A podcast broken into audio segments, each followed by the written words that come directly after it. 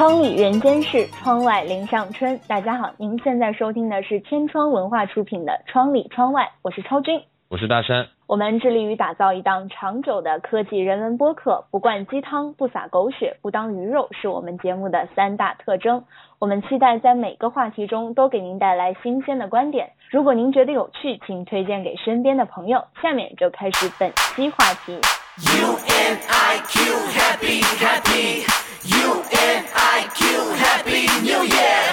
U N I Q 今天是二零一六年的一月三号，也是二零一六年的第三天，非常开心可以在这么早的时间就和大家见面。这一次也是我们窗里窗外在新年的第一期节目。我们一直有个词儿叫做辞旧迎新，在真正的迎新之前呢，我们都应该要和我们的旧时光和过去发生的事情，好好的来思考一下，和它进行一个对话。所以今天呢，我和大山决定来给大家盘点一下。二零一五年发生的各个大新闻，以及对我们来说还蛮重要的一些事情，虽然好像这样有一点自恋的样子。对对，好好的跟二零一五告个别。但是，你觉得在二零一五年发生了哪些比较重要的事情，或者是对你的生活、生命就是带来比较大改变？我自己为嗯，不光是为了做这期节目吧，以前每年的年终的时候都会去会自己写篇文章，总结当年发生大事。然后今年也不例外，我又自己总结了，呃，可能五六件这种今年发生的大事吧。你这种做派还挺老干部，因为我很难想象 现在一个年轻人会在年末的时候来做这种总结。觉得最重要的事情是什么？对我个人来说，要评出最重要的事情还是挺难的。但是，鉴于我马上要迎来自己的孩子，我认为二零一五年最重要的新闻就是。全面两孩政策已经正式的公布并且实施。可是你现在第一个孩子还没有就是出生啊，你就已经摸着现在这个大肚子想着下一个了吗？这就是传说中的吃着碗里的看着锅里的，就是不是你生孩子，所以你就可以特别特别轻松的各种期待。哎，没有没有，我其实还真的是那个对我呃老婆怀孕这中间所经受的这样的。这些每天的这种怎么样？就是怀孕啊，女女性怀孕确实不容易，很很累，很痛苦，然后吃不好睡不好的，呃，她的种种的这种呃难处，我都是感同身受，因为 她睡不好的时候，我也睡不好。其实我还是这个说真的，还真的是很能理解女性的这个嗯怀怀孕的难处，但是呢。呃，他也挺，我们挺，我们本身也是挺想要两个孩子的，然后，呃，孩子越多，家里越热闹嘛。对我常常在想，如果这个二胎政策早一点开放，或者说我可以早一点思想比较成熟的话，也许我现在就会有一个小弟弟、小妹妹，那可能我对家里就不用太过分的牵挂，然后我爸妈可能在我离开家的时候，也不用。特别的记挂我，因为他们可以转移一下他们的注意力，然后让他们的生活变得更加的多样一点，就不用再围着我一个人。虽然小时候就特别怕有一个小孩来跟我抢我父母的爱，但现在想想，如果有这样一个小屁孩，好像也挺好的。对，嗯，是超超，你你也说一件你觉得最重要的二零一五年发生的事情吧？嗯，我觉得二零一五年就是如果让我挑出一个新闻哪个最重要的话，好像也。不太挑得出来，但是因为很多时候我都觉得那些新闻离我特别特别远，我只是在屏幕前的一个观众而已。但是在二零一五年，好像有很多事情就是真真切切的发生在我的身边。就比方说，当时天津爆炸的时候，那个时候跟我一块儿在一个电视台实习的就有南开大学的同学。呃，其实因为作为一个局外人来说，其我们是可以比较客观冷冷静的来看待这个事情的，但是他们。哎，我平时我觉得他们特别特别冷静的几个人，当时都特别不淡定，因为他们说这个就是发生在他们身边的事情，所以他们没有办法客观的来做出评价。而且里面新闻当中的人物就是他们生活中的朋友，虽然跟我还算隔着一层吧，算是朋友的朋友，可是生命的脆弱和那种事件爆发的突然性，其实对于我来说还是挺震撼的，也让我还想了蛮多的。对对对，不光是这个天津爆炸这个事件，还有呃一五年年初这个上海外滩的那个踩踏事件，嗯对吧？长江上轮船的翻船，我记得上海外滩踩踏事件也是，那个时候我刚好在跟朋友在外面跨年，然后那天晚上就因为大家很开心，然后玩得很累，很快就睡着了。第二天早上一醒来，就发现我亲戚啊、朋友啊、同学就。只要不是在上海的，全部都在问你那天有没有去外滩。然后老师呢也在班级的群里就说让班长来点人数什么的。嗯，整个学校都觉得特别特别紧张，好像接下来一周我们学校的团委老师什么都在排查我们学校有没有学生在那个事发现场，我们学校的学生有没有任何的人员伤亡什么的。嗯，我记得当时好像上海也是很多学生自发的去那个地方去献花呀，然后去给他们祈祷什么的。又要老干部了，对不起，在这里还依依然要提醒我们的这个听众朋友，就是要注意这个公共安全，然后呢，不要乱挤乱撞。为什么每次就是特别悲伤和严肃的话，一和你说就变成这个调性？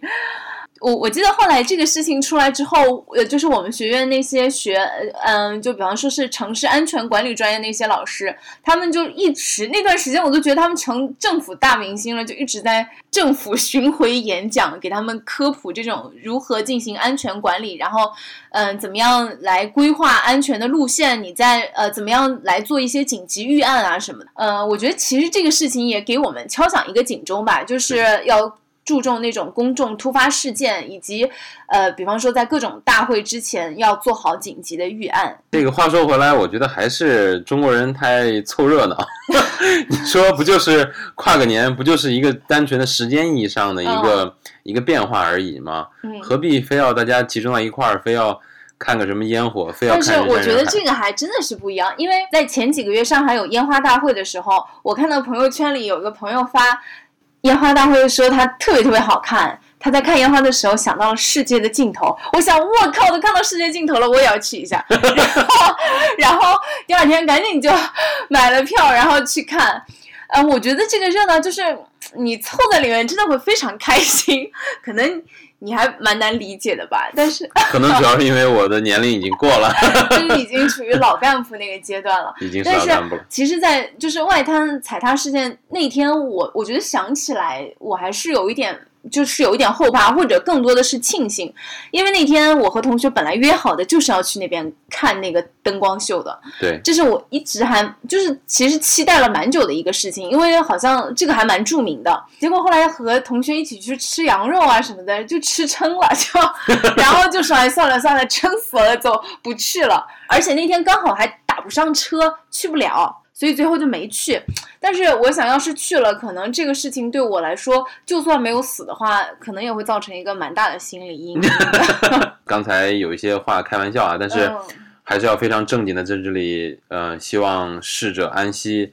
然后呢，生者能够更加注意这个公共的安全，然后大家以后都能平平安安的。对，这个事情是二零一四年的年底，然后也是给我们二零走入二零一五年的时候就。带来了一种比较沉重的氛围，所以在这里我们也特别希望，我们走进二零一六年的时候，心情是可以非常轻松的，有很多的小好消息。不过最近好像是有个好消息吧？不过对于普通民众来说不太了解，但是你可以给大家详细说一下人民币入篮这件事情。哦，就是在这个就在十二月份，那个人民币呢获得国际货币基金组织的批准，加入了特别提款权的货币篮子，就是所谓的 SDR 篮子。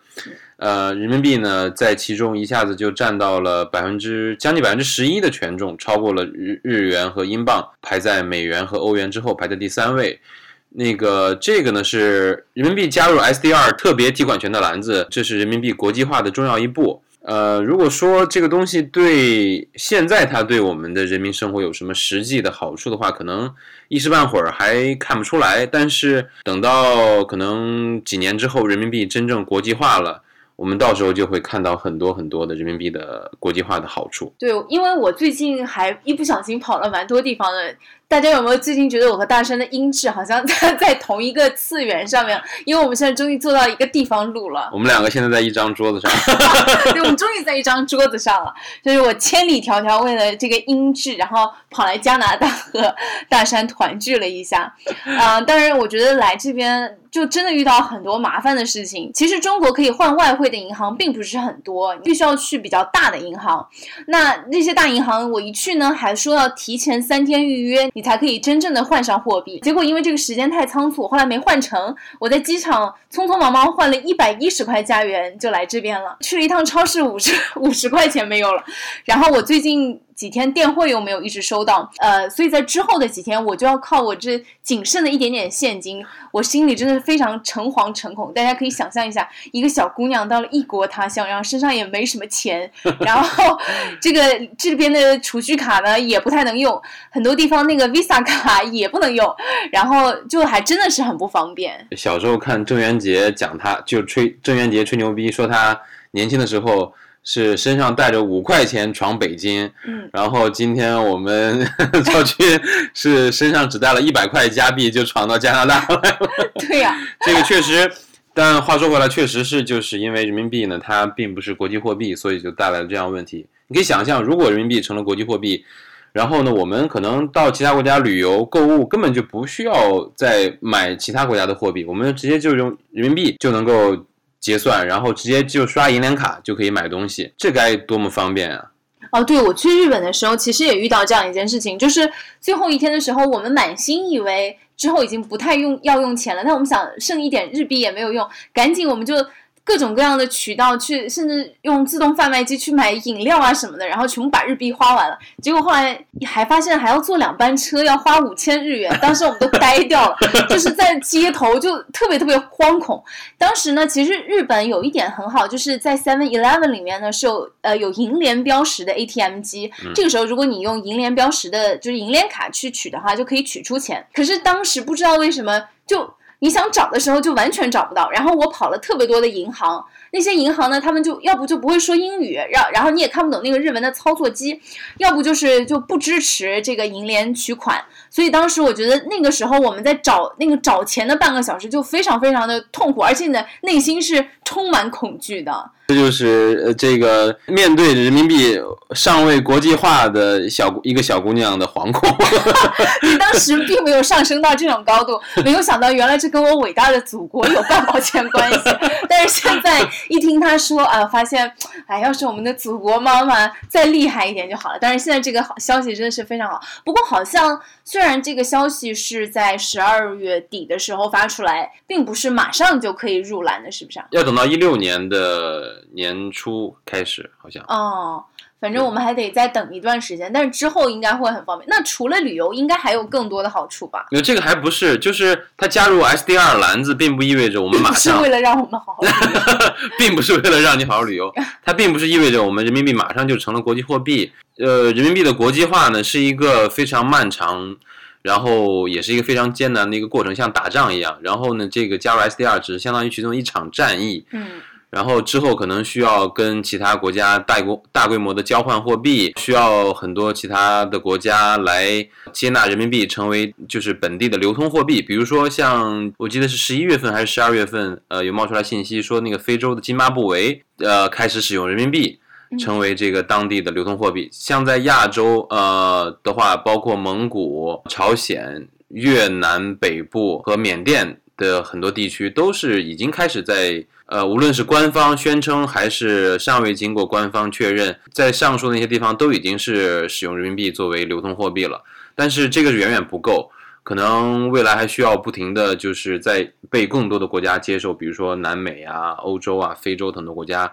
接受人民币成为流通货币，跟像美国、日本、呃欧洲的那些国家。更大规模的互换货币，然后这就是慢慢的往前走，才能够真正实现人民币的国际化。然后到那个时候，我们的超军再去日本旅游，或者是到加拿大旅游的时候，就不用再购买外汇了。我觉得这个新闻还有一个蛮有意思，是它最开始好像是国际，它最开始好像是国际货币基金组织用微博来发布的这个消息，是吧？我觉得这个其实特别有意思，我让我觉得微博的力量好像还真的挺强大的，因为我原来觉得这种国际的经济。大新闻都要用什么央视经济新闻啊 什么来播，结果他就是用一个微博来宣布，然后很多网站上转载的时候，也就是说，呃，什么什么微博来宣布了这个消息。挺好的，我觉得这这挺好的，就说明新媒体越来越重要了嘛。像在美国很多的新闻，大家都是用 Twitter 啊，用 Facebook 来发一条状态来宣布。你像奥巴马不是所谓的 Twitter 的资深重度用户，哦 呃，然后这个国际货币基金组织，呃，他用微博来宣布。我觉得这个呃有一个说法，就是不知道你有没有听说过，就是 IMF，就是国际货币基金组织是欧洲国家在实际上在操控。然后呢，世界银行是美国在操控，IMF 用微博来宣布，这个是不是有一种这个向中国示好的意味？我觉得这个还 还挺有意思的，向中国人民示好的意味。因为现在呃有个说法就是欧洲国家在倒向中国嘛，然后呃跟中国更紧密的联系，以对抗美国的这个单一霸权。当然，有霸权这个说法有点太太冷战思维了，但是屌丝们都要聚众取暖了，这个可能也是非常自然而然的趋势。对，不知道什么时候那些国家政要或者是重要国际组织，可以在我们窗里窗外发布一些 独家新闻。可以期待，可以期待。我们真的会非常认真的播的，大家放心交给我们。说不定我们听众中间有很多很牛逼的人物，希望你们就是如果冒犯到你们，赶紧在这里就是用手指给你们下个跪。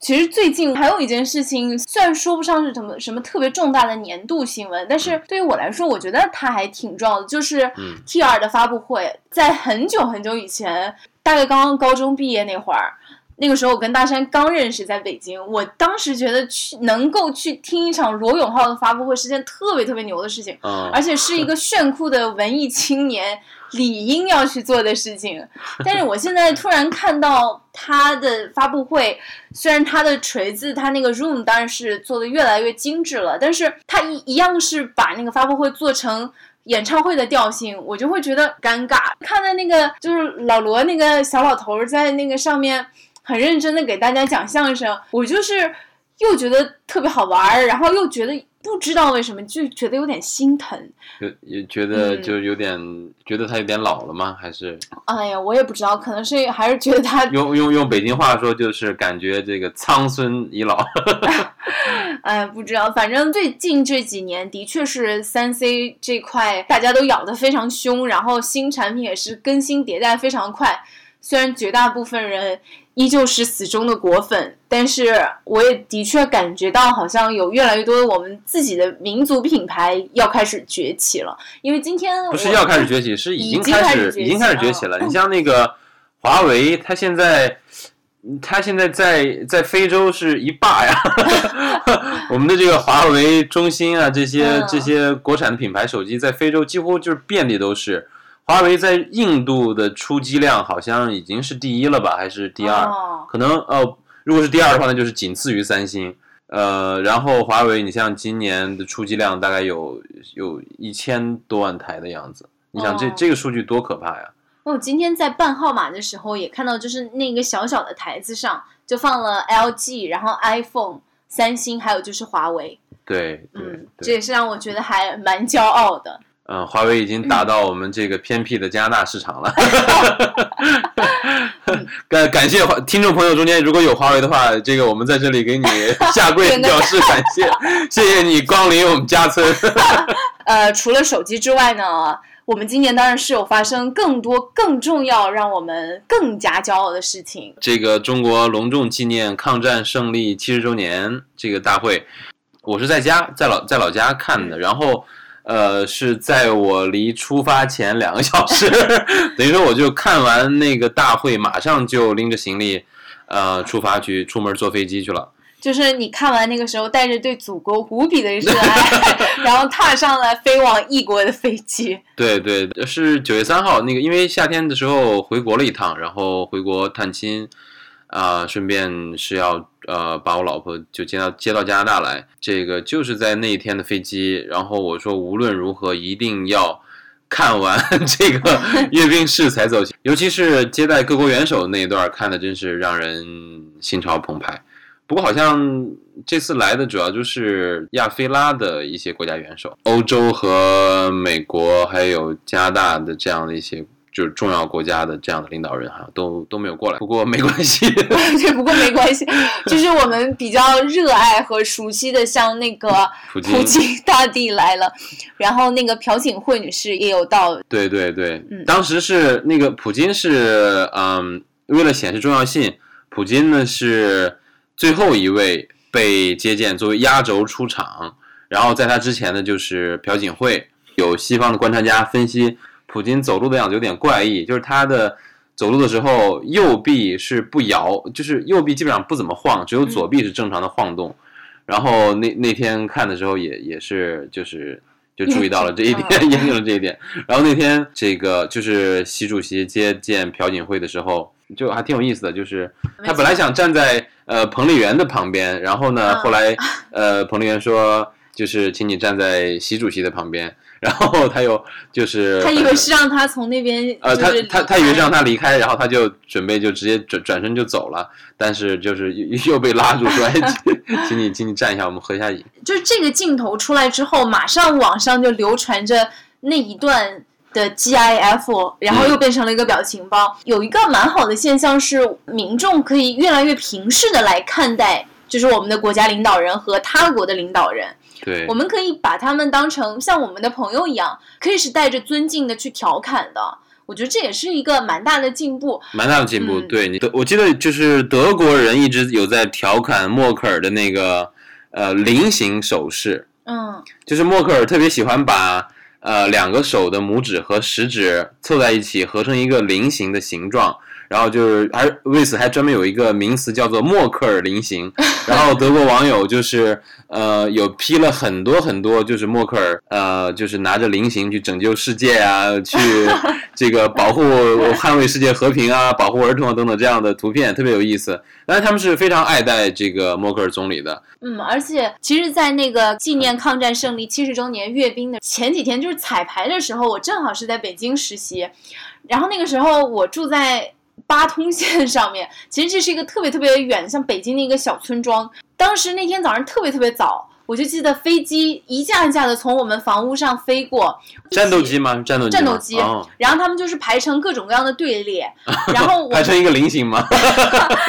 就有各种各样的队列，然后我们是四个人，就是一起合租了一公寓，嗯，就全部都挤到一个女孩的屋里，因为只有她那个窗户可以看到那个飞机，哦我们就全部扒在那儿。然后你从那个小窗户往外看的时候，我就特别特别骄傲，那种感觉好像和看电视又不一样。虽然北京的雾霾那天还还是很严重，我们是灰蒙蒙的看到那些飞机，但是那些飞机还是可以看到，就是喷着那个后面那个喷着那个彩色的气，会变换成各种各样的形状。对，然后那个反正就是那个飞机的轰鸣声，就是一直在我们的耳边，着实骄傲了一把。对对对，你像你大家可能听到我现在声音还比较平静，要知道我可是二十多年的老军迷，因为我我们家原来是就是部队上的，然后从小就特别喜欢各种各样的兵器。我我我记得我记得我在上小学、上初中的时候，就坚持每个月都买呃兵器知识、舰船知识、航空知识。还有这个现代舰船这样的，可能我们听众中间也有一些朋友是跟我有类似的习惯，但是那个时候就你只能眼线，呃，美国、欧洲今天出了什么什么战斗机，明天出了什么什么舰艇，就觉得他们的好高大上、好漂亮。到最近几年的时候，航母也有了，隐身战斗机也有了，然后这个呃新型的战略弹道导弹，这个新型的潜艇、新型的水面舰艇，这些东西全都有了。每当你看到这样的，就是我们又有什么什么新式武器服役，或者新式舰艇下水的时候，这内心的激动的情绪都是无法抑制的。当然，表面上还是要表现出非常平静的样子。嗯，我我觉得就是我对这一块当然是一窍不通，但是好像男孩子都特别喜欢。我就记得我小学的时候有一个同桌，他每天就是左左手和右手，比方说左手他就可以扮一个航空母舰，然后右手又扮一个歼多少多少，然后他就可以左右手一直打架，然后说啊空气炮什么什么炮，就可以一直打一直打。你这你这位同桌一定要认识一下，这是一个妙人。我是觉得男孩子可能在小的时候都会对兵器啊、军事这些东西都特别迷恋，一直到现在都是很关注的。今天还有一个大新闻，就是中国的最新的歼击机歼二零准备开始量产了。这个是刚刚才爆出来的新闻吧，就是呃网上有图片，就是我们的歼二零最新一款的歼二零叫二幺零二，这一架飞机呢已经是黄色涂装了。关注一点军事新闻的朋友们可能都知道，就是这个新式战机一旦涂上黄色的这个漆啊，就意味着它要开始量产了。这个也是真的是让广大的军迷朋友非常振奋的一个消息，因为歼二零已经，呃，歼二零这个消息爆出来已经有个好几年的时间了，然后一之前一直是在呃各种实验，然后各种就是在进行呃细节上的改进。那么现在黄色涂装就意味着马上就能够开始量产，然后能够投入现役了。这款飞机是被中国的军迷寄予厚望的，呃，因为这款飞机是被认为能够赶上美国的先进水平，能够跟这个美国最主力的 F 二和这个 F 三五，嗯，不相伯仲的这样一款战斗机。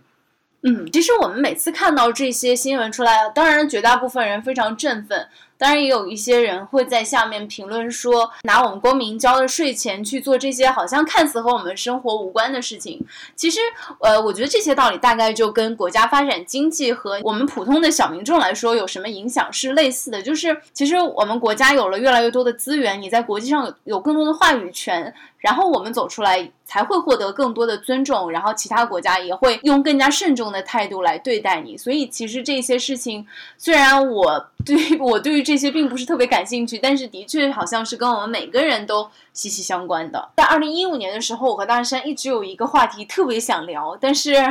也一直没有聊成，可能是怕我们的友谊会走到尽头，就是关于中医到底是一个。呃，就是关于中医到底有没有价值的这样一个问题。因因因为那个我们超军呢是一个这个半仙儿，就是特别 特别相信，比如说推拿呀。按摩啊，然后服中药啊什么的，针灸。这个下次等他这个头疼脑热的时候，我给他备几根这个，我准备用起子给他凿几下。我自己呢，对中医呢一直是就是一个比较科学的态度。但是这个话说回来呢，就是啊，屠呦呦呃先生。呃，获得诺贝尔奖确实是值得所有中国人骄傲的。二零一五年的一个很大的一件事情，这是中国公民获得的第一个诺贝尔科学奖，对吧？我们之前虽然有诺奖得主，但是是文学奖，然后和这个 和平奖，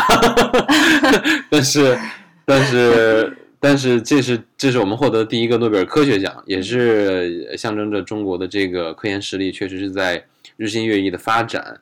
涂涂先生呢，他是受中医的启发，从中间提取出来了这个，呃，从好像从黄蒿里面提取出来了青蒿素，呃，作为抗疟疾的药，拯救了拯救了无数人的生命。我觉得这个真的是，呃，体现了科学家的一种大爱。这个像这样的杰出的成果。才是真正应该被诺奖，还有像中国的最高科学技术奖等等这样的科学界的最高级别的奖项所重视的。呃，但是很有意思的，涂先生他是所谓的三无科学家，嗯，就是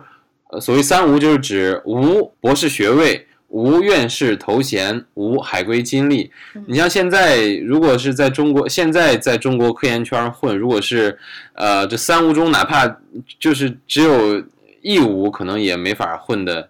就没法混的真正的风风生水起。现在大山是几无？我现在也是三无，因为我还没没有海归，不是就是还在海外，然后还没有归，然后博士还在读，还在读，还有一个是缺哦，无院士啊。哇，院士这个需要这个，如果万一我们的这个朋友，我们的听众朋友中间有我们院士评审委员会的成员。请来速来信与我联系，请为他投上你神圣的一票。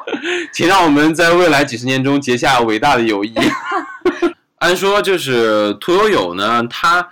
以他的这样的科研成果评院士应该是没有什么问题的。但是之前也听说过，就是院士评选过程中间的一些各种各样、各样各种各样的八卦啊，就是在这里也也不跟大家讲太多八卦，因为我们是一个非常严肃的一个科技人文博客，对对对，我们从来不八卦。虽然这一年没讲什么科技，但是我们仍然是一个严肃的科技人文博客。嗯，对，所以呢，而且对于那些八卦呢，我个人呢是我是一点儿都不信，呃，因为我是非常相信我们这个院士评选的公平、公正、公开。不知道为什么笑。但是呢，这个涂先生这个事儿呢，呃，是不是多多少少也说明我们的院士评选过程呢有一点点问题？所以期待未来，呃，我们能够就是咱们国家呀，能够继续改进这个呃院士评选制度，然后呢，让我们国家就是也无遗贤，不要让这个真正的闲人流落野外啊，这个要让真正做出贡献的人呢获得应有的荣誉。嗯，之前一直有人说，咱们中国人的生化知识都是拜各种呃奶制品企业所赐，让我们了解了什么三聚氰胺啊。现在那个辉山之前有一个乌龙新闻出来，也是关于什么什么氰的。但是我觉得今年，嗯，除了呃屠呦先生给了我们就是对青蒿素和中医引起了一些很好的争论和很好的普及之外呢，还有一个非常重要的就是基因测序，好像这个词语最近也是特别的火。对对对，呃，二零一五年呢，基因测序呢，呃，正式的成为了一个热词。然后今年有好几件这方面的新闻，一个是那个 Google 旗下的 Twenty Three and Me，它的那个全基因测试呢，在二零一五年的我记得是十月份，正式的获得了美国的食品检验检食品检验检疫局，就 FDA，美国的 FDA 的通过。就它这个，它这个就 FDA 那个认证的那个文件上写的是批准公众呃使用 Twenty Three and Me 的全基因测试进行那个布鲁姆综合症的一个，虽然只是一个部分的认可，但实际上已已经是通过官方的渠道来正式的批准通过了这个它的这个服务。像要知道，在以前 Twenty Three and Me 是啊是没有官方认可的，你要购买它的服务是一个私下的行为。然后，而且呢，就是呃，因为它没有政府的认证嘛，所以你也并不知道它的安全性啊什么的。但现在就情况就不一样了，所以这个也算是今年的，我觉得认为是一个，我认为这算今年的一个非常大的科技新闻。然后再一个就是，呃，在今年的那个 FDA 还批准通过了一个结肠癌的基因检测的手段，叫叫做 Colon Guard，呃，就。字面翻译过来叫做结肠卫士，结肠卫士就是它是是用大便样本里面的那个残余细胞，然后从中提取出来基因，然后去呃在很早的阶段判断这个病人呢呃是不是有结肠癌。然后呢，我个人算是这方面的一个呃业内人士吧，所以我也很呃我自己就写就关于这个 Colin Guard，我自己写过一篇文章，它的临床表现很好。几乎已经赶上那个肠镜了，但是它因为是完全是体外的，只需要收集一些大便样本。你像肠镜的话很痛苦，还要去，还要还要麻醉，还要清肠，然后再拿一个内窥镜呃捅进去，这个还是非常痛苦的，嗯。不妨我们在二零一六年的时候可以专门来做一期节目，来给大家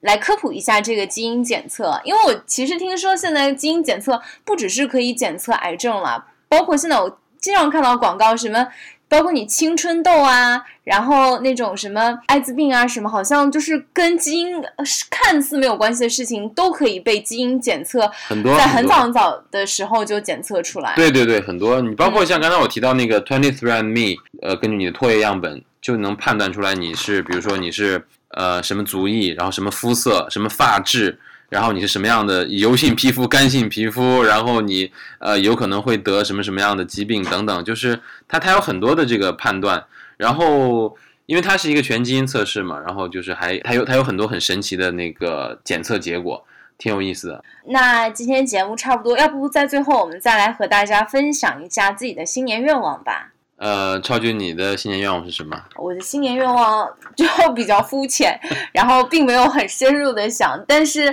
呃，有一件事情是我和大山一直在讨论的，就是我们除了做《窗里窗外》这个播客之外呢，我们还想要推出自己的一系列的节目。呃，除了我们会推出自己个人的一些系列之外呢，还会做一些呃视频节目，也希望大家可以继续的来支持我们，关注我们。当然，我现在的身份呢，已经是一个 UBC 的访问学生了，所以在接下去的半年中，我也是非常希望自己可以安安静静的读一些书，写一些字，然后更多的去。思考一下现在看到的这些事情，希望可以说出自己心中想说的那些故事吧。那大山呢？呃，二零一六年我最大的愿望 就是赶紧写完我的这个博士毕业论文，这个是每一个博士心中最大的愿望吧。我想，这个除此之外呢，我很想一直很想写一本关于基因检测的一本科普书。啊，希望二零一六年能够完成这本书的主体。对，然后第三个愿望就是在新的一年，然后继续跟超超我们做更好的播客，献给大家，陪大家一起度过愉快的一年。嗯，好了，那今天的节目就是这样，在这里我们还是要祝大家新年快乐，新年快乐。好，这期节目就这样，拜拜，拜拜。